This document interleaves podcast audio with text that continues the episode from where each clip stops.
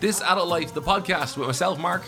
And myself, Fiona. Where we talk about all things to do with adult life. The good, the bad, and the ugly. Mm-hmm. This week, episode six, we're talking about confidence and uh, self-esteem and even self-belief. And I'll be sharing a story about a superstar who still lacked confidence even though he had filled stadiums. Yeah, and I'll be talking about a guy who broke a world record. When people believed it could not be done, he did it anyway. That's good. And of course, we'll be giving you a couple of tips uh, that will help you build your self-confidence. It's all that and a whole lot more right here on This Adult Life, the podcast.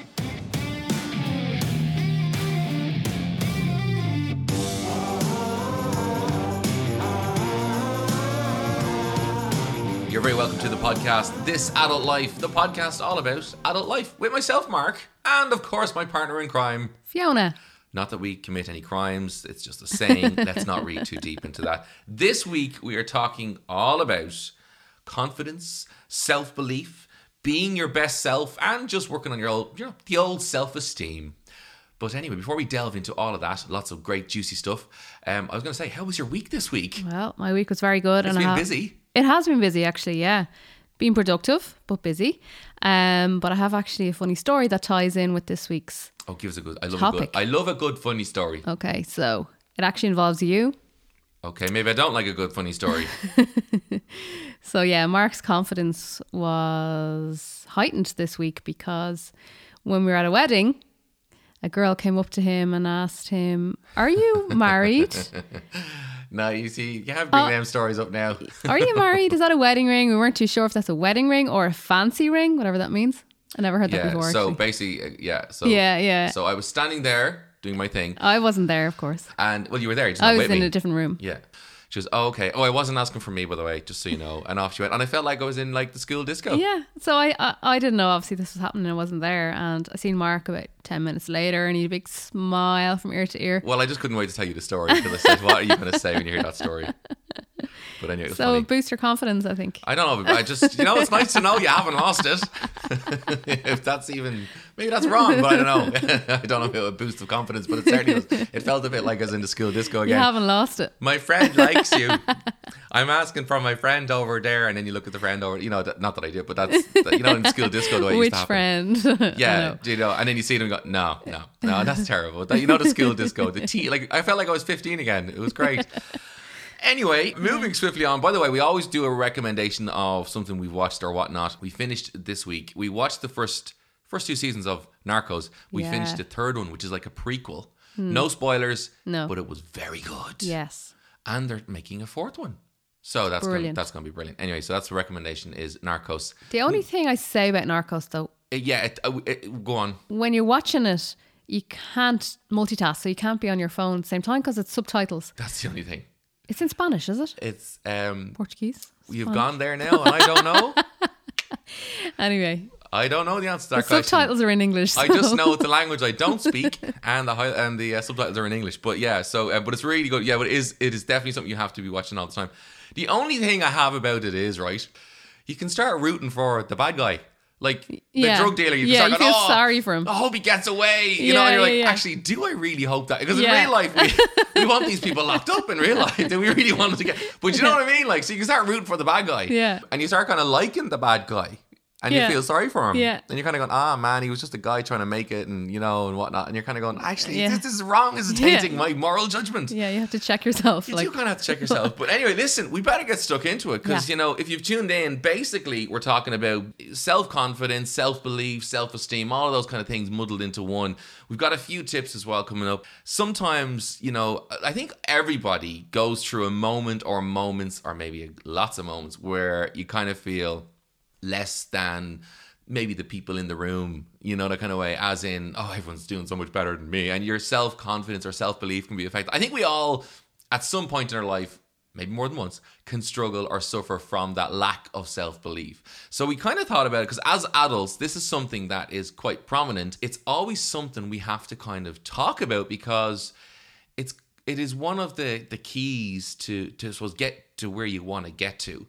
In life is is just working on your self-belief. Now, if you're someone who's timid, shy, and introverted and whatnot, and you're thinking, you know, you have no confidence, you don't talk to people, you just remain quiet, and that's your happy place, you know, that's fine, because be you. You're not, we're not saying everyone or anyone should be the loudest person in the room. It's mm-hmm. not that we're all called to be public speakers, yeah. uh, you know, or anything of the sort. Understand, it's it's just being, I suppose, the best version of you, where self-belief's not holding you back. It doesn't mean you're going to be the loudest person in the room. It's not, that's not the objective. Yeah. It's just that your self-belief or confidence doesn't hold you back. And once it's not holding you back, yeah. then away we go. And if you're a quiet person and you are quietly confident, yeah. sure, sometimes that's the best place to yeah. be. Because sometimes you can think that the quietest person in the room is maybe lacking confidence, but not that's always just the case. What you know, who they are. I, well, I, I re- wouldn't be the loudest person in the room. No, you. But, d- yeah, um, yeah, that's that's true. But like at the same time, I remember hearing.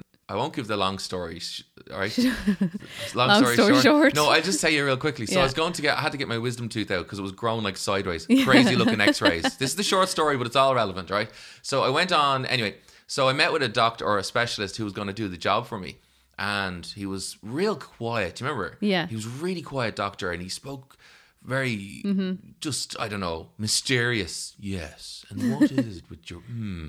And he would nod his head and look at you and hum and so, mm. or whatever, like, like, hmm, that kind of hum, not humming songs. And I remember, um, you know, he wasn't afraid of the awkward silence that sometimes we can be aware of. You know, when you kind of say, yeah, so I wanted to get my, my wisdom tooth sorted out, yeah. whatever's extracted, whatever's needed for that. And I remember him there, like, just looking at me, right, mm. and he's, like, thinking. Now, sometimes silence can make people pretty uncomfortable because you're like, this guy's thinking, you know, do I need to keep talking or yeah. whatever? I can sometimes get like that a little bit, you know, I can kind of go, is that, because I feel for the person, I feel maybe he's just... Is he shy? So I'll just, you know. Or he's never seen a wisdom tooth like this before. Or maybe it's he's just taken back. I was like, yeah, so th- so that's the situation. And he just said, well, what we'll do is we'll get you in, we'll get an X-ray, and then we'll just take it out. And I said, was there anything else that happens or just, you know, the, the process? And he kind of goes, well, you don't need to know the whole process. And I was like, okay, grand. And he goes, I'm a man of few words. And I went, uh, all right, right. Because he was, right? And he goes, remember this the saying yeah, he said? Yeah, I never forgot it. I yet. never forgot it. Mm-hmm. And he goes, I believe an empty vessel makes a lot of noise. Oh, sorry. An empty vessel makes most noise. An empty vessel makes most noise. Yeah. And seemingly it was to do with farmers years ago. It's an old saying hmm. where when they would, the corn, and they would rattle the corn. And if it may rattled, it's because there wasn't much as much corn in it. But when it was a full, really good piece of corn and they rattled the stalk or whatever, it wouldn't make any noise. I think it was corn. Okay. Yeah. I can't remember that. And that's where the saying yeah, comes no, from. An empty vessel makes, makes most, most noise. noise. So, you know, sometimes uh, silence, if you're the quiet person in the room, it can be seen as the wise one in the room. So there you go. Just had a little bit of side that's note. Very good, so yeah. yeah, don't feel you always have to be talking either or be the loudest person. It's not about that in this, today's podcast. It's just basically talking about confidence. Now, like, can I say something about self-confidence, right? Self-confidence is built...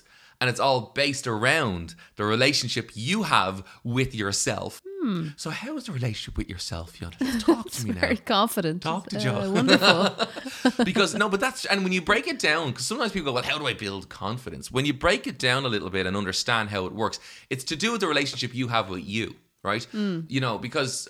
I suppose we're all complex people, but um, there's lots going on. But like the inner talk and the inner beliefs and values and all that kind of stuff makes up, you know, who we are. And it's the relationship we have with us. And here's why. It's to do with the trust that we have with ourselves. Do we trust ourselves that when we say we'll do something, we'll do it, right? Mm. So trust in yourself is very important. So we're looking at ourselves when you think about it, right? Mm-hmm. I just thought it was kind of practical and yeah. something I've spoken on before and it tends to resonate with people. Diligence. So, you know, your relationship with yourself, are you diligent in that relationship with you, right? As in, are you diligent with the things that are good for you? Are you diligent with yourself, right? Love, do you love yourself? Now, we're not talking about the, you know, walk into the room and, hey, you know, look at me, love myself, you know, more than anyone else. No, but do you not hate yourself? Yeah. It's good to, you know, love yourself and just be happy, you know, the skin that you're in. Mm-hmm. And it's also your relationship with the communication with yourself, as in your self-talk. So how do you treat you? And how do you have a, what is the relationship like that you have with yourself? Do you trust yourself? Do you have, are you diligent, love yourself and with that self-talk? Because those things are basically how you build um, self-confidence and self-belief, because it's just like a relationship, mm. say, you'd have with a partner. You know, there has to be trust there. There has to be diligence and love and self, you know, good talk, good communication. Because when you have all those things, that relationship grows. So when you have all those things in with, I suppose, your relationship with yourself, you will grow stronger for it. Mm. Does that make sense? It does make sense. So yeah, so it's basically based on the relationship you have with you. And when you nurture and look after yourself, it's like when you're looking after, like I say, a relationship with, your, with a partner, you know, there needs to be trust there, diligence, love, and self, and that kind of good, positive self-talk, because that's how you nurture yourself and look after yourself. If you're like, for example, you just can't trust yourself to commit to do something, or, you know, if there's, oh, I'll only, I'll try it, but I'll never succeed, or no, oh, I couldn't be trusted to run that business, or I couldn't be trusted to. If you believe that about yourself, well, then yeah. that's how it's going to be for you. Or yeah. even diligence, you know, ah, sure, I know I need to lose a bit of weight, but ah, sure, knowing me, I'll just be sitting on the couch now and I won't be getting up and going out to the gym. You know, that kind of way. Yeah, of diligence. Yeah. Or even love, and say, you know, that that can even affect how we are with people. If we think of ourselves less than everyone else, it's very hard to have confidence in relating to other people. So how we view ourselves, you know, you're meant to love the skin you're in. It's not that in a pompous, prideful, yeah, I was gonna say like that. hung up, oh, I love myself kind of way. No, just in a healthy, you know, levels. And then the inner dialogue that we have with ourselves, it's like that communication in a relationship. It, once it's healthy with ourselves, that's the way forward in many ways. But like sometimes it's easy to go, you know, you're coming up to something challenging and the, the little inner dialogue, you know, hits off and goes, oh, you'll never succeed in this. Oh, there's no way you'll get this promotion. Oh, there's no way you'll ever be able to have a house, and there's no way you'll ever have that nice car, and there's no way, you know, all these kind of negative, the inner negative self-talk. Yeah. It's not going to, again, it's not looking after you. So we have to look, treat ourselves like it's a relationship with ourselves, and that's how yeah. you build self-confidence, self-belief, because you're starting to believe in yourselves, because you know that there's trust and diligence yeah. and all that kind of stuff. So I'm glad you said about like healthy love and respect for yourself. Because there is, I think there can be a fine line between loving yourself and then being like arrogance. Like, yeah, it's not. And that's the thing. I mean, there is a line with everything in the sand. I think, you know, arrogance obviously is not the key forward. yeah. But yeah, so that, that's kind of how, if you're, someone says, well, how do I know where I'm at with my, you know, with self-belief and whatever? Well, you have to have a good relationship with yourself and work on the relationship with you. And yeah. that is kind of, I suppose, a massive help for, for all of us in, in kind of moving forward. Because I, I always put it like this. We all have that inner voice, and it's either cheering for us or it's kind of bringing us down. And it's kind of like, you know, online social media today, they call them trolls. Yeah. The people, you know, the, the faceless, anonymous people yeah. who leave these horrible comments with people and whatnot. And and then there's people who are like your cheerleaders, like your coach, you know, whatever. Say, yeah, that was brilliant what you did, great stuff. And they'll comment, you know, online, right? Say, mm. for example. Well, it's kind of the same in our own inner universe, if you want to go, but our, in, in ourselves. We have either, you know, the coach who's cheering us on, or we have the troll who's just telling us we won't make it. We all have those voices in our head. That's how I put it, but it is like inner dialogue that we can have, these automatic kind of, you know, negative thoughts. They actually call that ANTS, which is automatic negative thoughts. And basically it's those inner thoughts that can come along that are like negative, and they're automatic. Mm. They're quicker than we can even rationalize. They're like something happens and we react negatively straight away. Um, it's like an instinct. It's kind of like, yeah, it's like, yeah. A, and it's a learned habit of how we react to certain things. But maybe you're kind of going, well, why do I need to be more confident? Why is there a need for that? What are the advantages? What's the point of it? What is the better odds of having um, more confidence? Yeah. What's the point? What is it? It's like, um, I've heard stories about people, you know, going into job interviews. And I suppose if you're going into a job interview, you're going to have to be self-confident for the person interviewing you to know that you're right for that particular job. Confident people will tend to get the job. It doesn't necessarily mean you're the loudest. It just means you're sure of your skill set. You're sure of yourself in many ways. Yeah. And when people see that, it means then they can put, if they know they can put confidence in you, the odds of you getting that job is a lot higher. Stronger. But it's more as well, I think, down to a personal thing, because sometimes we may want to go for a job or achieve something or climb, climb a mountain or or go to a, you know, a, a party. Sometimes people can be so lacking confidence, even socially. They just don't want to go to that party because there'll be people there, so many people, they won't know the people, they won't know what to say, conversation, icebreakers and stuff. Little tip on that, by the way. Always, if you're going to a place and you're not sure if you know people, bring up your sleeve, thinking about it on the way there, bring with you yourself some icebreakers.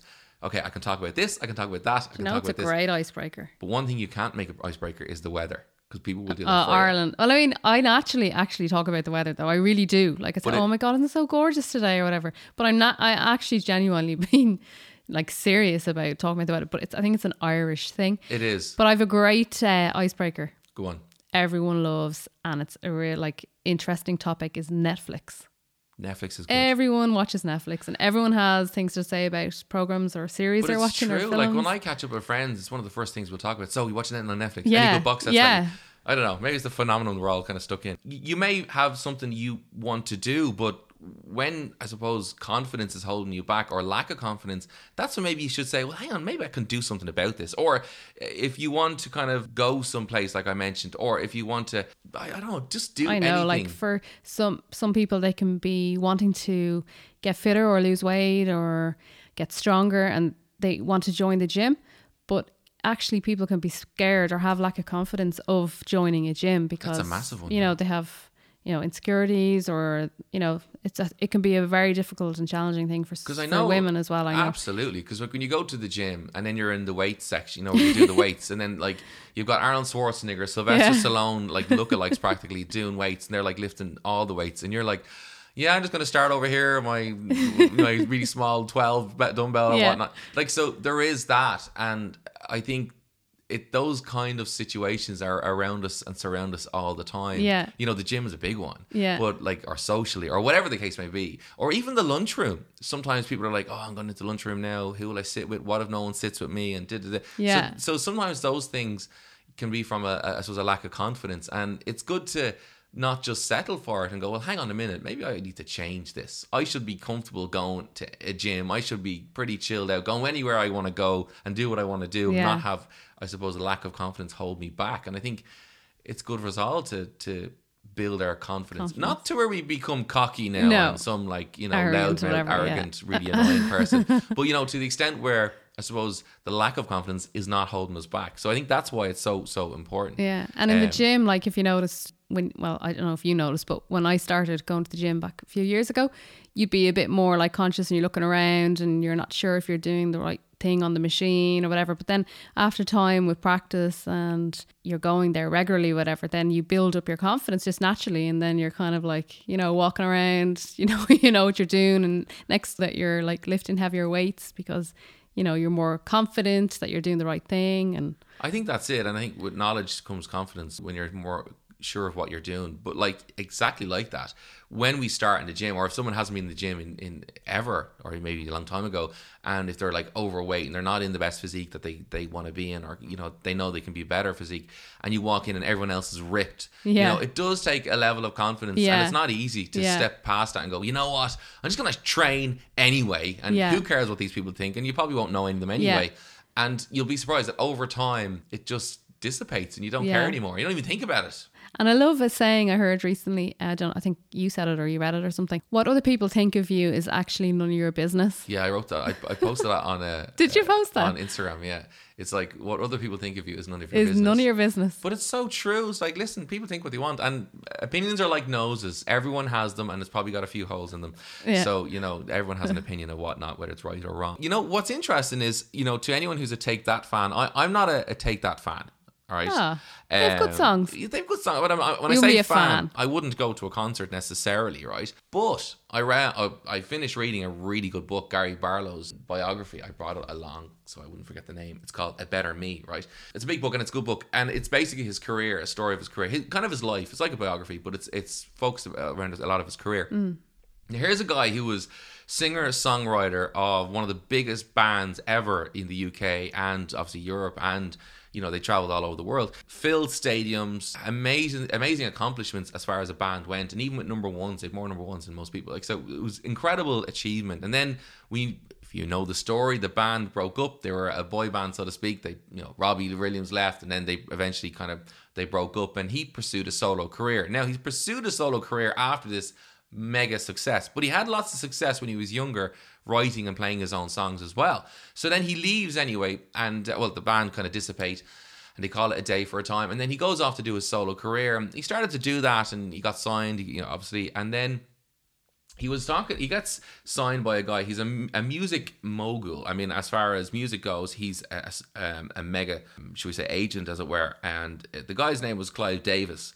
And uh, Clive Davis would put people on the Grammys, he'd, you know, he'd be a part of who plays where, you know, what musicians they have performing at the Grammys yeah. and different stories. And they do like the pre-Grammys show as well, which is like a party with, with everyone who's everyone at this party, which is before the Grammys and stuff like that. But he's a, he's a record label. So Clive Davis basically signed Gary, and he was doing his thing and writing songs and whatever. And he was invited over to America. Now, I'm just telling you all that story because you're thinking, well, Gary knows what he's doing. You know, he's doing his thing. I don't obviously know Gary Barlow, but Gary. From the book. Yeah, I call him Gary, first name terms. But basically, he's invited over and he's sitting in the office, but he puts it in the book. He's sitting in the in the office up by Rockefeller in New York. On the wall, Aretha Franklin and, you know, all of the greats, mm. you know, of, of you know, singers who have, who have ever been, have been through this office. And he's sitting there. And he said, I just felt out of place. And I felt, you know, what is this all about? And what, like, I, when I say all about, he was like, is this what I want to be? Is this the direction I'm going? And, and in many ways, and I heard him being interviewed about that particular thing. And he said, you know what? It's amazing how self-doubt can come out of nowhere and come at you. Even mm. though, you know, you've a history of being a super successful yeah. singer-songwriter in big bands, whatever else. I mean, it's not his first rodeo. He's yeah. filled stadiums up at, before at this point, written songs that have been number ones. And he's sitting there, and the guy Clive Davis comes to him and says, I want you to write your music, but I want you to kind of collaborate with this artist and that artist. And it was kind of changing Gary Barlow a little bit as far as his music, the feel yeah. of it. They even wanted to change how he puts his music together, right? Mm. And he was like, but he went along with it because he knew in his gut it was not the way to go, but kind of doubted himself. Said, oh, I know I don't feel it's the right way, but, you know, maybe I'm wrong. You know, he started to kind of self-doubt yeah. himself. Yeah.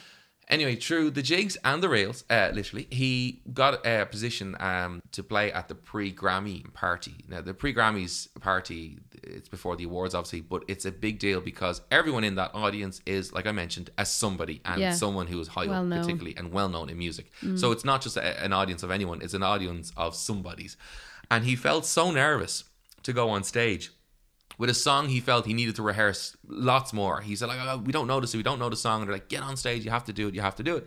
So he went on and performed, and there wasn't much of a cheer, there wasn't much of a, you know, celebration of his music.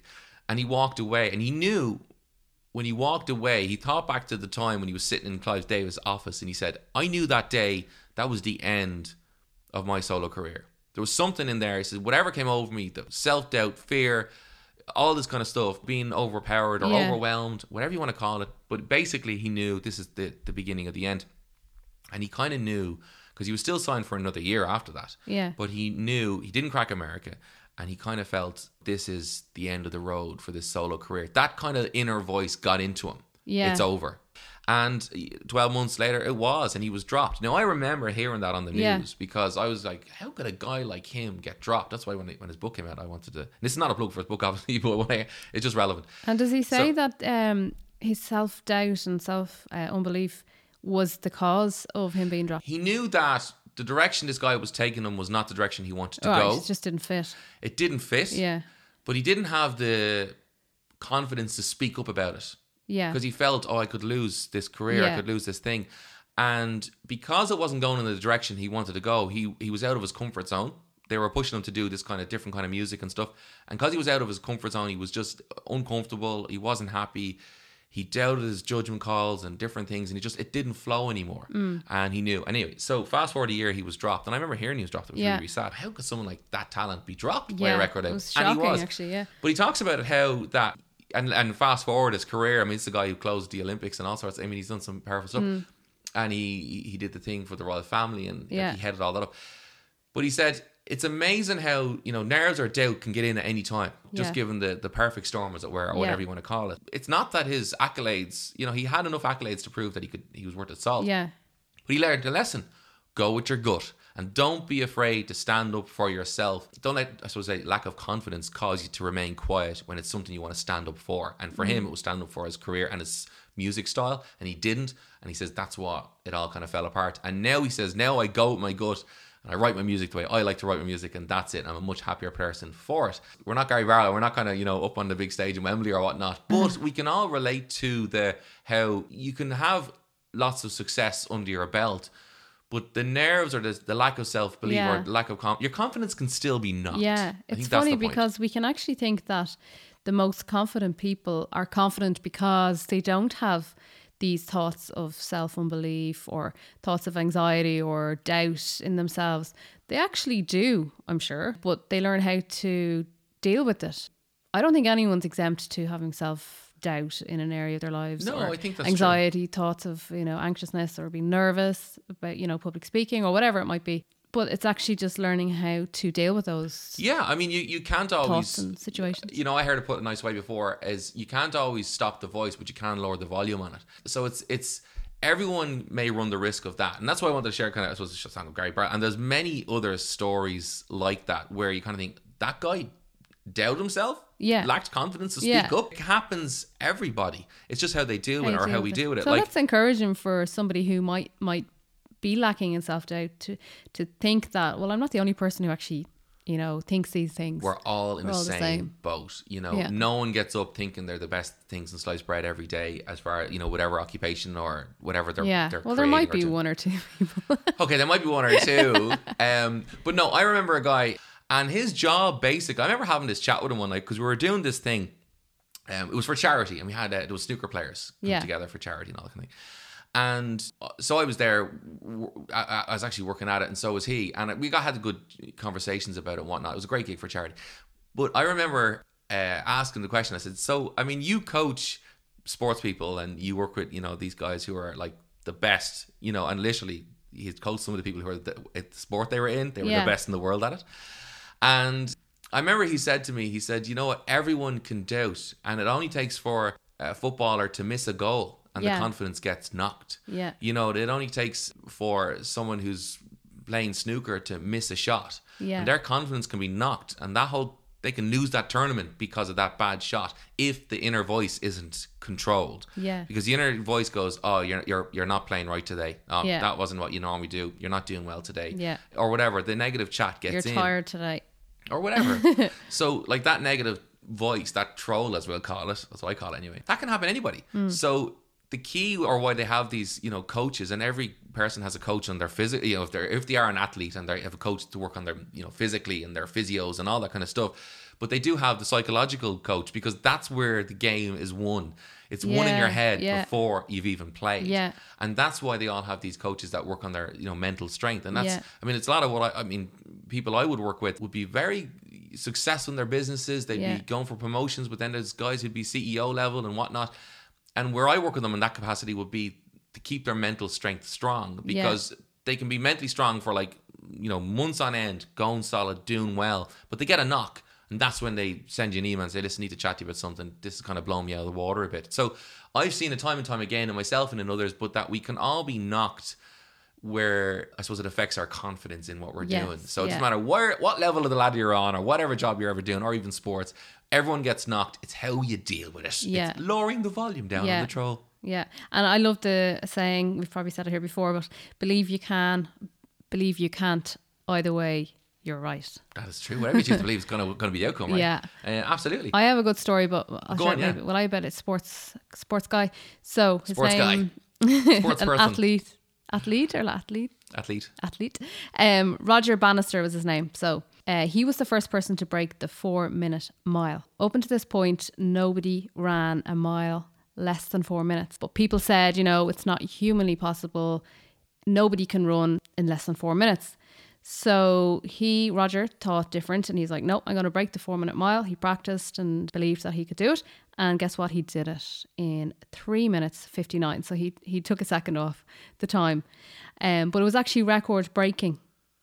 And since then, people have broke the four minute mile as well. So up until that up until that point, it was like people believed, you know, nobody can do it. So nobody actually did it. Yeah. But he broke that uh, false belief, if you like. Um, and since then, people have been doing it. So it's I thought that was a really good example of believe you can, believe you can't. Either way, you're right. Or you can box yourself into thinking this is the way it is, or and I can't. Nobody has done it, so it can't Therefore, be done. Therefore, I can't do it. Yeah. yeah. So I just thought that was really good. It is really good. That is, and, and you know, we always hear these stories. I love all those stories when you read those stories um, time and time again. They're really inspirational. Mm. It's like your man, um, Colonel Sanders, K F C chicken, you know, they said, oh, listen, who's going to be interested in a chicken recipe? I mean, everyone has chicken. Everyone cooks chicken. You're not going to bring anything new to the table. How can you reinvent the wheel? And he got like low, as he said, I said in his book, he goes, I got ninety-nine no's, but I was just waiting on the one. Yes. And that's how he built a business. But he's not creating something that wasn't there before. He just, you know, believed it would be the best. Yeah. And it's the same, like, you know, Steve Jobs is the same with the iPhone, you know. He just believed we're going to make the best phone on the planet. And yeah. they did. You know, they started with the music, the M P three player and the iPod and that. But they just developed and developed and developed. And I know when I read the book, great book, by the way, if you're in business, the book Good to Great. And uh, you know, what's the difference between a good company and a great company? And mm. the great company believes in being the best and are always working on improving themselves. And I suppose diversifying themselves as far as, you know, okay, we're doing this now. It doesn't mean we only have to do this. There used to be a, a thing, you know, I suppose years ago, not so much now, but, you know, you pick your career and then that's it for the next forty years yeah, or whatnot. Yeah. That's not the case anymore. No. Diversify is yeah. a great way to be, you know, mm-hmm. and, and many people like myself, like ourselves, like mm-hmm. we run a, you know, photography and film business, but then we also run a personal development, business development business. You know, two businesses can work together, mm-hmm. you know, and they great synergy together as well. And actually on that note, I remember hearing um, a group of businessmen, and they were they they offered this service, right? And they basically said, "Oh, you know, this is what we're charging, and people are undercutting, and how will we ever make business en- enough profit to to remain in business?" And through the chats, and I said, "Well, what is the ceiling on it?" That's how I was in the conversation with them. They're like, "Well, the you know, we charge X. Say we charge a hundred euro for this service, right?" Mm. And now this guy is coming in and they're charging ninety euros and eighty euros and it's just getting less and less and the profits and the margins are just shrinking and shrinking and shrinking. And he said, how would we ever get back to what we need to be charging? And that was one of the kind of questions I raised. I said, well, what do we need to charge? Like, as far as for you guys to get to where you want to be in this business, what do you need to charge? I said, well, we need to be charging one hundred fifty euro, but no one's charging that. Yeah. So if we charge that, we're way too expensive. Yeah. We're blown out of the water and no one's going to kind of do business with us. And I think this can relate a lot of people or resonate with a lot of people who are in business or whatnot or do pricing particularly. In the capacity that I was involved in them on, I said, well, look, let's go and go for the price that you want to charge for. The one hundred fifty euro. Yeah. And let's look at all the attributes to do with our business, all the attributes to do with our, um, you know, competition, as it were. And I said, let's address it all and let's push the boat out and go for the one hundred fifty euro for this service. It wasn't that price, but I'm just using yeah, that as an example. Yeah. And they're like, well, no one's, no one's done it before. No mm. one's, you know, that was ten years ago. We don't get that anymore for this price or this service for this yeah. price. So what happened was they upped the price, and therefore I said, we're upping the price, you know, in your business here, but you, what we've got to do as well is we've got to up our game.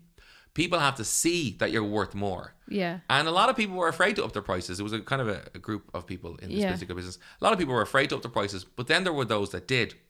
They ended up getting that price. The great thing about it was they believed in the price and they believed in themselves. And then as soon as they started getting sales, they were like, well, what's the stop us charging? one hundred sixty for the service or one hundred, you know, yeah. the, the point was if they didn't get to one hundred fifty, the company was going to go under and right. they're going to be out of a job. Yeah, yeah. So this was do or die. And fear was just letting them die slowly. You yeah. know, the lack of confidence in their service mm-hmm. was causing them to just die slowly. Eventually they would have had to close the doors. And thankfully, they're still in business. Now, it's not about greed. It's not about charging as much as you can or whatever else, yeah. you know, some, whatever the case. But it's about going, well... Making a living. Making a living, yeah. you know what I mean? So that you can make a life. Yeah. Um, and if you're going to charge, you know, more than your competitors, well, then the customer needs to see that you're worth more. Consumer confidence. And self-confidence, you know, in you yeah. will establish consumer confidence. confidence. So it's just one of those reciprocal things. Very good. Synergy, we call it. Very deep so- name. Synergy. Who made up that word? Synergy. Go on.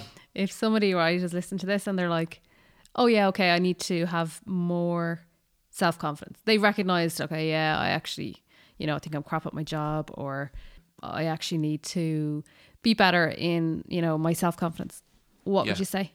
How to go about it? Like? Yeah, I mean, it's a good point. I mean, it's a good question. There's no silver bullet to it as well. I will say one of my things that I would share, and, and I'm always even watchful for, it's the people you spend time with as well can mm. really affect your confidence. Yeah. Or even your limitations. Because sometimes confidence, maybe you don't lack confidence, but you're not going and stepping out of your comfort zone because the people around you say you can't do that. And then you believe you can't do that. And then your inner talk becomes, I can't do that. Yeah. You know, whatever, like the guys who raised the price or the guy who broke the four minute mile. Yeah. So be careful of who is around you, because the the chat the chatter yeah, around you yeah. is going to feed your inner chat. Yeah. So so just that's something to be wary of. I always think when when it's possible, hang around with the people you aspire to be like. Yeah. I always remember uh, I did a leadership training thing years and years and years ago, um, leaders in business. Yeah. It was really, really good. But I always remember one thing that I took away with it, and it says, when you walk into that boardroom, right? Yeah. So say you're the C E O, right? We'll just yeah. use C E O, I know, right? So say you're the, the boss of the business. Yeah. When you walk into that room, you need to be the stupidest person in that room. Why? I know, isn't it good? But it's good. Let me. Exp- I have to explain I it. I wasn't expecting you to say that. I, I thought you were going to say you need to be the most confident person in that no, room. I'm not talking about confidence now. I'm talking the stupidest person, right? And here's why. Because a confident person doesn't feel threatened by people who are better than them. Oh yeah, very good. So therefore, when you're taking on staff, take on people who are better, better than you. Yeah. Take on managers who are better managers than you. Take on, you know, the skill sets of people who are better than you. Because your self-confidence then, if you're confident in yourself, mm. you're not going to feel threatened by these people. Yeah. Because sometimes when a lack of, there's a lack of confidence, you can feel threatened real easy. Yeah. And then that holds the whole business back. You know, I know one business and man in charge was very easily threatened. So therefore, he would only take on people who were yes men. Didn't help the business go very far because he just surrounded people who agreed with him. you yeah, know, that kind of way. Yeah. It was, and it took a long time for this to kind of come out in the wash and get dealt with. But it did. And thankfully, um, it helped resolve. But, you know, when you've got confidence, you should walk into that room and know that, you know, I'm not afraid to hear opinions, and just because it's my idea, it doesn't mean it's the best idea. Yeah. Um, so confidence should carry you and go with you wherever you may go. So just yeah. on that note, but yeah, so I always thought that was a good quote. Should be the stupidest person in the room. That yeah. means everyone in the room is better than That's you, but they all good. Work for you anyway. So it's going to be good. I really wasn't expecting you to say that. A couple of little things that I've shared in workshops and stuff before, to be honest, these things that we are, what we all do ourselves, and we all need to remind ourselves to do these things. You, mm. you never arrive. No. You're always growing. Yeah, it's good to be reminded. Absolutely. Yeah. So if you want to build your self-confidence because you want to do something, go somewhere or whatever else, you just know that your lack of confidence is what's holding you back. Yeah. And a sign as well that you can have lack of confidence is you begrudge those that are doing what you would like to do. I'll use the the biggest fear in the world is public speaking. All right. Yeah. Okay. Say, for example, you want to speak on stage Um, or sing on stage, sing. But then you see someone else who's doing it and you begrudge them. You don't like them because they're doing what you want to do. But when you ask yourself, well, okay. why aren't you doing it? Because I lack self-confidence. So yeah. self-confidence sometimes will try and project itself. So a couple of little tips. I always remember, sorry, on yeah. this thing, that just reminds me of, do you remember X Factor, Leona Lewis? When she was on the X Factor. You don't know how good you are. Yeah, she like had zero self-confidence, but she was just like she was she the was, best singer. But she was the best singer ever. Yeah. You know, and, and that was the thing. They said, you don't know how good you are. You are amazing. yeah. She's like, okay. You know, Thank it was, you. yeah. But I mean, you know, I have to say, you, you and I, this is a, probably a good thing to mention to all of us, you know, self-confidence and humility are the two best partners. You know, we've got self-confidence, but you're humble as well. Yeah, yeah. So it's, we're not talking confidence where you kind of want to take over the show, because that's just annoying. Yeah. um. So we yeah. covered that earlier on. I know. We, yeah. we, we won't rehash that. Thanks for reminding me. One big thing is this, because maybe you're at a place where you're, you're, say you're in a business or, you know, or whatever you might, or relationship even, or whatever the case, and you're going, well, hang on a minute, I need to develop my self-confidence. Well, here's what I would say to you. My first bit of advice would be like, look back and celebrate your fa- your past achievements, your former accolades. Look back and say, well, look what you've done before. So say we'll use a business as an example, and you want to, you know, run with a business, say, yeah. okay? Well, look back and you're going, well, I don't have the confidence to work for myself, or I don't have the confidence, whatever. Well, look back at the achievements that you have achieved, you know, on your own, or what's relevant to that achievement. Or if you're going to go, oh man, I want to climb Mount Everest. Well, look at the time when you climbed the Sugarloaf, which is the smallest, like, that's a big hill compared to something. But no, but like, look back at your achievements, because when you start to think on those things, mm. that's what will build your confidence. Because yeah. what we tend to do is we think on our failures, and we think of, oh, I can't do that because this time that happened and this time yeah. that happened. But think on, well, actually, that time I did this and that time. Yeah. And I will say, not just think on them, celebrate them. Yeah. As they go, you know, and it's not that you're, you know, I'm the king of the world, you know, and whatever. Yeah. But celebrate your achievements and go, you know what, that was a good job. I did well there. Because sometimes people who lack confidence, they can do a job, right? Now, mm. I'm not talking the perfectionist. I'm talking the person who lacks confidence, because there's that too. But the person who lacks confidence, they can do a job and they'll look at all the negatives about that task, say, mm. and they'll only focus on the task, and they won't give themselves credibility for all of the good that was in it, which mm. probably outweighs the negatives. Yeah. You know, nothing will ever be perfect, but at the same time, it's good to look at the task and go, well, look, you know, oh, there's things I can improve on. Okay, no yeah. bother. But don't see them as failures. And but look as as with as much weight at the things that were good, the things that you achieved and your yeah. accomplishments. Go, you know what, I did this and I did that, and wow, I pushed myself and I never did that before and I did it this time. You know, yeah. look at your achievements and celebrate your achievements, because that helps over time build confidence. Yeah. Another one is um, try do something that gets you out of your comfort zone, because great things never happen in comfort zones. Mm. Growth yeah. never happens in comfort zones. Yeah. Put you out of your comfort zone. It actually, there was a story that I just reminded myself of there when you were talking, was, do you remember the table tennis player who, uh, like he was a world champion or whatever, and he had a really strong uh, forward, forward hand, but his backhand was, was weak. So he just focused on his forward hand the whole time in training. So he just keeps strengthening. So he focused on what he was actually good at, and just kept working on that and and strengthened that all the time, instead of trying to uh, focusing on his weakness, so his backhand, if you like. He just kept pushing it. So for he just strength. yeah. So he just kept. He was strong on his forehand, so he just kept practicing, practicing, practicing that. That's actually how he became such famous. I don't know. His, famous, I don't know his name offhand. I can't remember his name. But he's a, he is memory. a famous champion. I know the story. Mm. Um, basically, what he did was he said, "I'm going to focus on what I'm good at." Yeah. And but that had that effect on his confidence. You see, because he said, yes. "Well, I know I'm good at this. I'm not good at that, but I know what I'm good at, so I'm going to stick on." Yeah. yeah it was, there was. I mean, there's a lot of sense to it. But yeah, push yourselves out of our comfort zone, because if you're comfortable, well, then you may not be growing. And I mean, like personal development or whatever, yeah. or even a business. A business can get to that place of ticking on by, you know, like yeah. that Good to Great book that I read. You you can make a decision where actually, let's do something bigger and better. Let's push ourselves. We've never done this before. Let's be better here. That can happen in your business or even to yourself. But yeah, push yourself outside the comfort zone, because it's scary and it's uncomfortable. But, you know, sometimes it's good to get comfortable being uncomfortable, yeah. you know, is a great, uh, I suppose, a platform for growth. Uh, and another one is this, right? Now, this is a study, a two thousand nine study, the uh, study at the University of Liverpool, right? Okay. This is a, this was really interesting. Liverpool. Liverpool. And basically they said that if you want to help your self-confidence, smell good. Okay, why? Because, well, the study said so. Smell good. Well, here's why. Because they said, they did, a, um, they had two groups and they tested the groups, and they gave them basically one group really lovely smellies and the other group not so much smellies, right? So yeah. one group smelled great and the other not so much. And quality colognes and deodorants, et cetera. And what they found was, however, there was a study, and it's out there. Yeah. You can Google it. Um, You're not making it up. No, no, it's the Liverpool, University of Liverpool uh, two thousand nine study, and they discovered that those that sell, smell better in themselves, because you're, you're smelling yourself, yeah, um, had better self confidence. But it's like a story. Mm. I want to share like a little story. Can I? Little story. Can you smell your own aftershave? Not after a while. Yeah, it's funny, isn't it? You get immune to it, and then people go, "Oh, I love your perfume." And this was and the you're whole, like, oh. But this is why I suppose people who do cologne and perfume were so interested in this study, because this is like, okay, really? You know, this is an amazing yeah. thing. But if you ever look at an advert for cologne yeah. or perfume, particularly a man's one, right? Yeah. So if I'm looking at a man's one, it's always going to be like a James Bond lookalike, or, you know, whatever. It's going to yeah. be a very confident, yeah. look at this person. Oh, we aspire to be like yeah. that person. Or uh, what's your one um, that does the J'adore one? Oh, oh. I can't remember her name. She's in Mad Max. She's in loads of movies. Oh, sorry. I'm not great at names. Uh, what's her name? I can't remember. Anyway, um, that's okay. Don't be sorry. It's fine. So the girl in Mad um, Max. Yeah, anyway. So, oh, I can't believe her. Thoreau? I can't remember. Anyway. Lou Theron. Lou Theron. Theron. Charlize Theron. Charlize Theron. Yay. Yay. You didn't know. Um, well it's in done. There somewhere. Charlize, it's in the Rolodex. Hang on, I just spin through. Charlize Theron, right? But she does the J'adore ads and stuff like okay, that and whatever yeah. else. And there are always these, you know, real powerful images, you know, a powerful woman or a powerful man. Those are people who sell those oh, mm. those uh, those clones and whatnot. Yeah. And we all know about the ad, like the Lynx effect, you know. He's yeah, yeah. So it's like, hey, smell good. All the women come running at you. But whatever, anyway, so that's all that's kind of fluff stuff. But the point is, it is proven that if you smell good, your self-confidence is affected positively.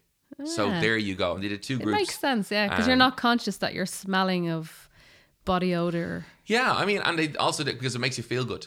And if you feel good about yourself, you're going to yeah. be in a, in a better state mentally oh, yeah, for feeling, for being more confident yeah. in what you do. It's it's all about feeling good. If you feel good, you'll you'll think more confident and highly yeah. of yourself, right? But yeah, they did two groups in placebo effect. So there you go. Smell good is one. So the first one is, well, not first, not in no particular order. Celebrate your achievements and remind yourself of your accomplishments, the ones yeah. that worked out, and go, yeah, you know what? I may have failed this time, but I've done this before. And try to do something that gets you out of your comfort zone. Smell good is another one. You ready for this one? Yeah. Try not watch too much T V because it has a negative effect on your self-confidence.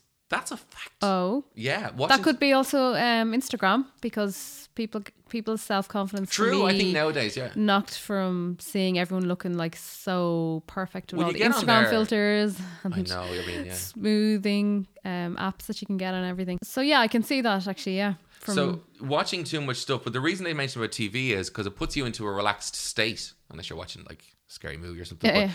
You get into a relaxed state and you're watching a lot of it every single day. For those hours...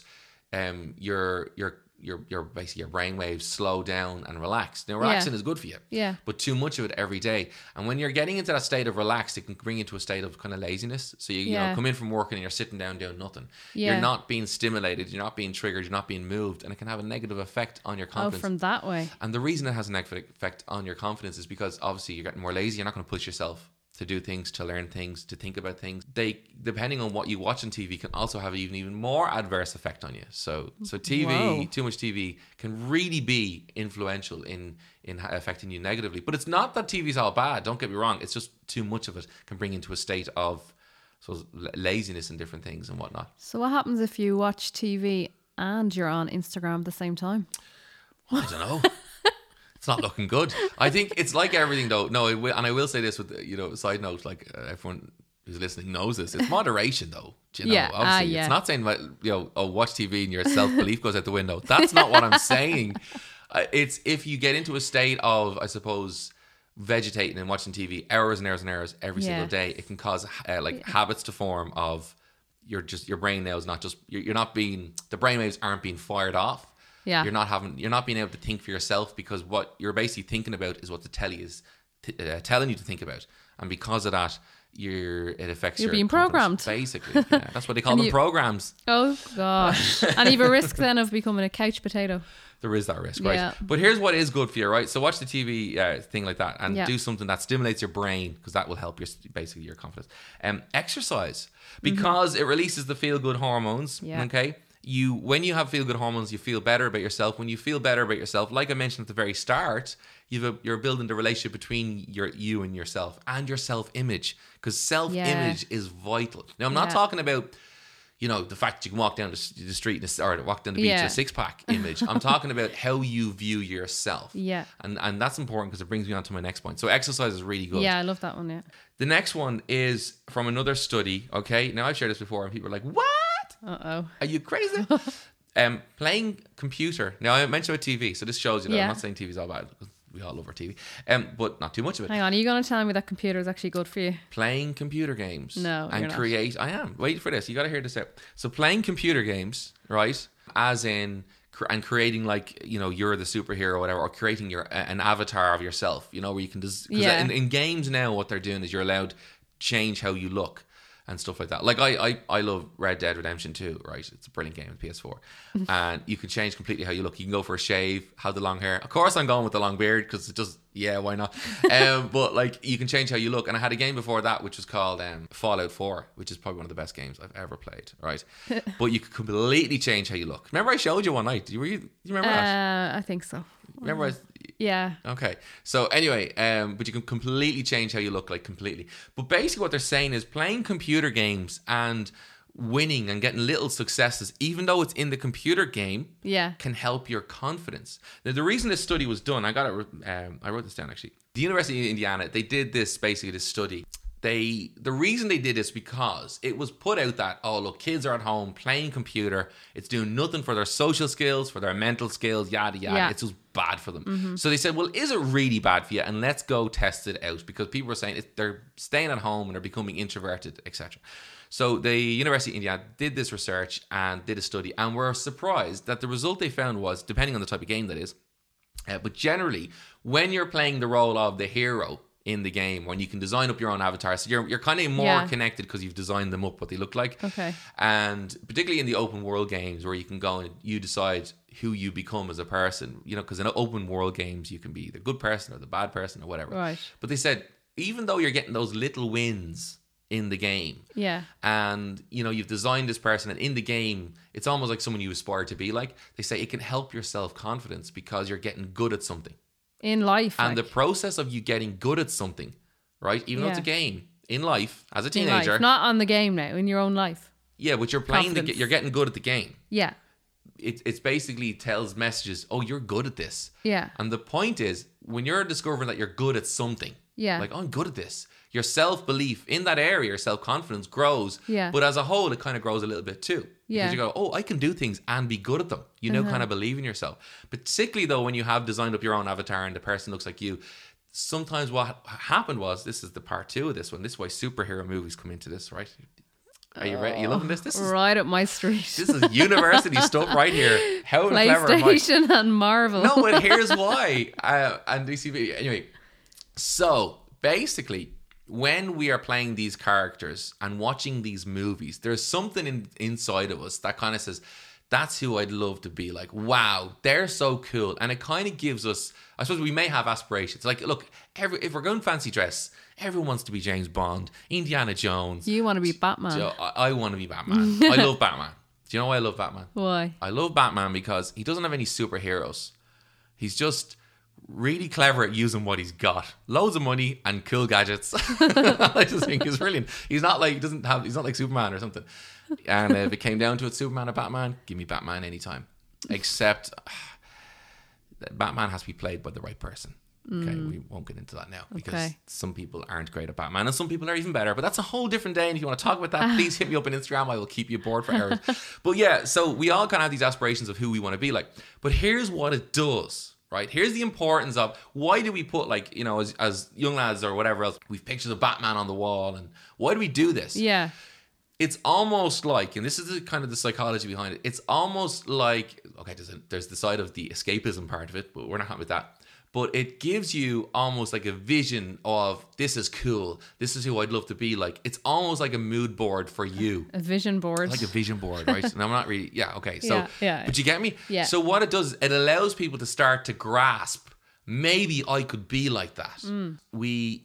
We'll start to dress like that person, or no, we may not be Batman with wings, but we might have a Batman t-shirt, right, or whatever else. But we, we start to kind of connect with that person, mm. and it helps our confidence, believe it or not. So it's proven that superheroes and computer games and those small wins, the little wins, all help with our confidence. So there you go. Mm. Isn't it interesting? That is very interesting, and that I can see then why people love to wear like um, Batman, like what you said, Batman t-shirts or Batman jumpers, because like they're a, kind of relating to... It's kind of relating, and then yeah. it gives you the feeling or the mindset yeah. or whatever else. So that's why people kind of do it. And that's why people wear football jerseys and yeah. you know, like all these kind of things. We like kind to, of like an identity thing. It's too, like an identity it? thing, and that's who we... We want to have attributes, you know, of that person as our identity, and that's how it all gets formed. So it's really, really cool. So there you go. More computer game uh, playing, and yeah. it's going to be good for you. Um, well...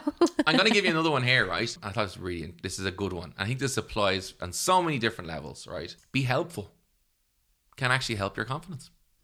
Would okay. you have thought that now? Um, oh, I wouldn't have thought that, no. I don't get why it would help. Okay, so here's what happens. Um, when we help people, we uh, feel significant. It gives us a sense of purpose. And we feel like we've done good in the world, right? Not that we're the superhero. Mm. We've saved, you know, Gotham City. But what I am saying is it does give us a sense of worth. Um, yeah, okay. Like, you know, I've helped that person. Mm. And the one thing about, I suppose, us as humans is that, you know, a problem shared is a problem halved. If we're, say I'm going through like some tough time or whatever else, and then I talk to you and then you say, oh, I understand. Oh, listen, it'll be okay, whatever. And then you then kind of give that support. What happens then for me is I'm grateful for that support. Mm. Where you kind of go, well, you know what? This is good. It's, it, I'm, I'm glad I'm able to help. I have an important role to play here. You know, if you need to yeah. talk again, mark and cry on my shoulder, you know, like you do every Monday, that's fine. No, I don't. Men don't cry. Uh, but no, you know what I mean? Like, yeah. it, it, it, it, you form a connection with a person or a helpful thing even. Yeah. And maybe, even you, maybe it's not someone you even know, but it gives us a self, uh, a sense of self-worth. Yeah. So being helpful, and it also releases hormones, believe it or no not. Way. Yeah, being helpful releases hormones, um, positive hormone, dopamine and stuff like that, because it makes us feel good. So doing good makes you feel good. Now, some people yeah. might say, oh, well, listen, you know, I'm just going to help people just for me. You know, but listen, you know, I suppose charity is two-way. Help people to help them. But the good news is it's all go- also going to help you. And it's actually going to help your self-confidence because it'll give you a sense of self-worth. I think uh, if you were to help somebody, though, like what you were saying, oh, I'm going to help somebody just to help me, it wouldn't actually get give you the same... I don't think so. I don't think it would work. Why because... am I getting my double aid? Yeah, here, exactly. I'm going to help this old lady across the street. I'm doing it for me. Yeah, yeah, yeah. It's not so, going to have the same effect anyway. No, I don't think so. I don't think so. When you're avoiding stress and stuff, and when you're like, you know, going to the gym and, you know, you've got the feel-good hormones going, it's a lot easier to feel confident when you feel good. Yeah. It's hard to feel confident when you feel lazy or yeah. you're just watching T V every night, and it's harder to feel that confidence because you're not doing anything about it. So I always think push yourself, you know, and I, and it's always the way, because it's not easy. It's uncomfortable sometimes. Yeah. But stepping out of your comfort zone is to start, and baby steps, because for a lot of people, it's not necessarily public speaking or climbing a mountain or playing at Wembley or whatnot. It's the little things, you know. For some people, it could be just, oh, if I'm in a queue, I won't talk to the person beside me, or, you know, it can be yeah. little things of, oh, yeah. I should be saying hello, but I don't, or or you're passing someone you kind of half know in the street, oh, should I say hello or not? Or, and sometimes confidence can stop you doing that. Yeah. If two planes are flying in one direction and one moves the dial by just one degree, mm. which is not noticeable change of direction initially, but when they've travelled, you know, two hundred miles or well, thousands of miles, that one degree will bring them at a different destination. So mm. it's all about incremental changes, little changes that yeah. we all know about ourselves, that we can all make change to. Because you know what, like you said, and it's definitely true, believe you can and believe you can't. Either way, you're right. But start to believe you can. Yeah. And sometimes, you know, I work with people who are at rock bottom. Yeah. And ironically, I say, are you at rock? They'd say, I'm at rock bottom. And I said, well, that's that's good news then. And they kind of go, what do you mean that's good news? I'm at rock bottom. I said, well, the only way is up. The only way is up, baby. Anyway, baby. But no, it's true, because the only it's very way, eighties. Isn't it? Is that eighties? Is that eighties? Yeah, well, I was listening to a little bit of old school radio today. Wherever you're at right now, like, you know, we're all at a place, like you, me, everyone, we're all at a place. Well, the only way, you can either stay at that place and remain comfortable, or you can say, well, you know, maybe I can push it a little bit. And mm-hmm. and again, it's incremental changes. You know, Rome wasn't built in a day. I don't know how long it took to build Rome, but they say it wasn't a day. It wasn't built in a day. Anyway, we know that no, much. But there you go. We've been there. So there you go. Anyway, listen, that's it for today, I think, is it? Yeah, what are we going to talk about for our next podcast? Which is episode seven. Mm-hmm. What would you like to talk about? Oh, yes. So we had spoken actually about, maybe we'll do it next week. We're talking about relationships. Let's, so do, let's it do it next week. week. Why not? Yeah, absolutely. Right. That's what we're talking about. So what are we going to talk about in relationships? So we talk about everything got to do with relationships. So I think so. We'd talked this before. I, that's pretty cool, because we, we'd mentioned we were going to do this one. So now it's yeah. upon us. Now we're committed. We've said it now. So we're out there. So um, so from first from, dates. From first dates mm-hmm. to date nights to, to long-term relationships. To engagements, to marriage. Like ourselves. Yeah. Okay, let's do it. Relationships it is. Let's Episode that. seven. That's coming up next week, so make sure you stay tuned for that. As always, thank you so much for joining us. Um, it's been a pleasure to have you aboard. Thank you very much. Thank you very much. If you are listening to us on a platform, please do give us a review, and five stars would be awesome. Of course, you can always give us ten if they allow you. Other than that, thanks for listening to This Adult Life, the podcast.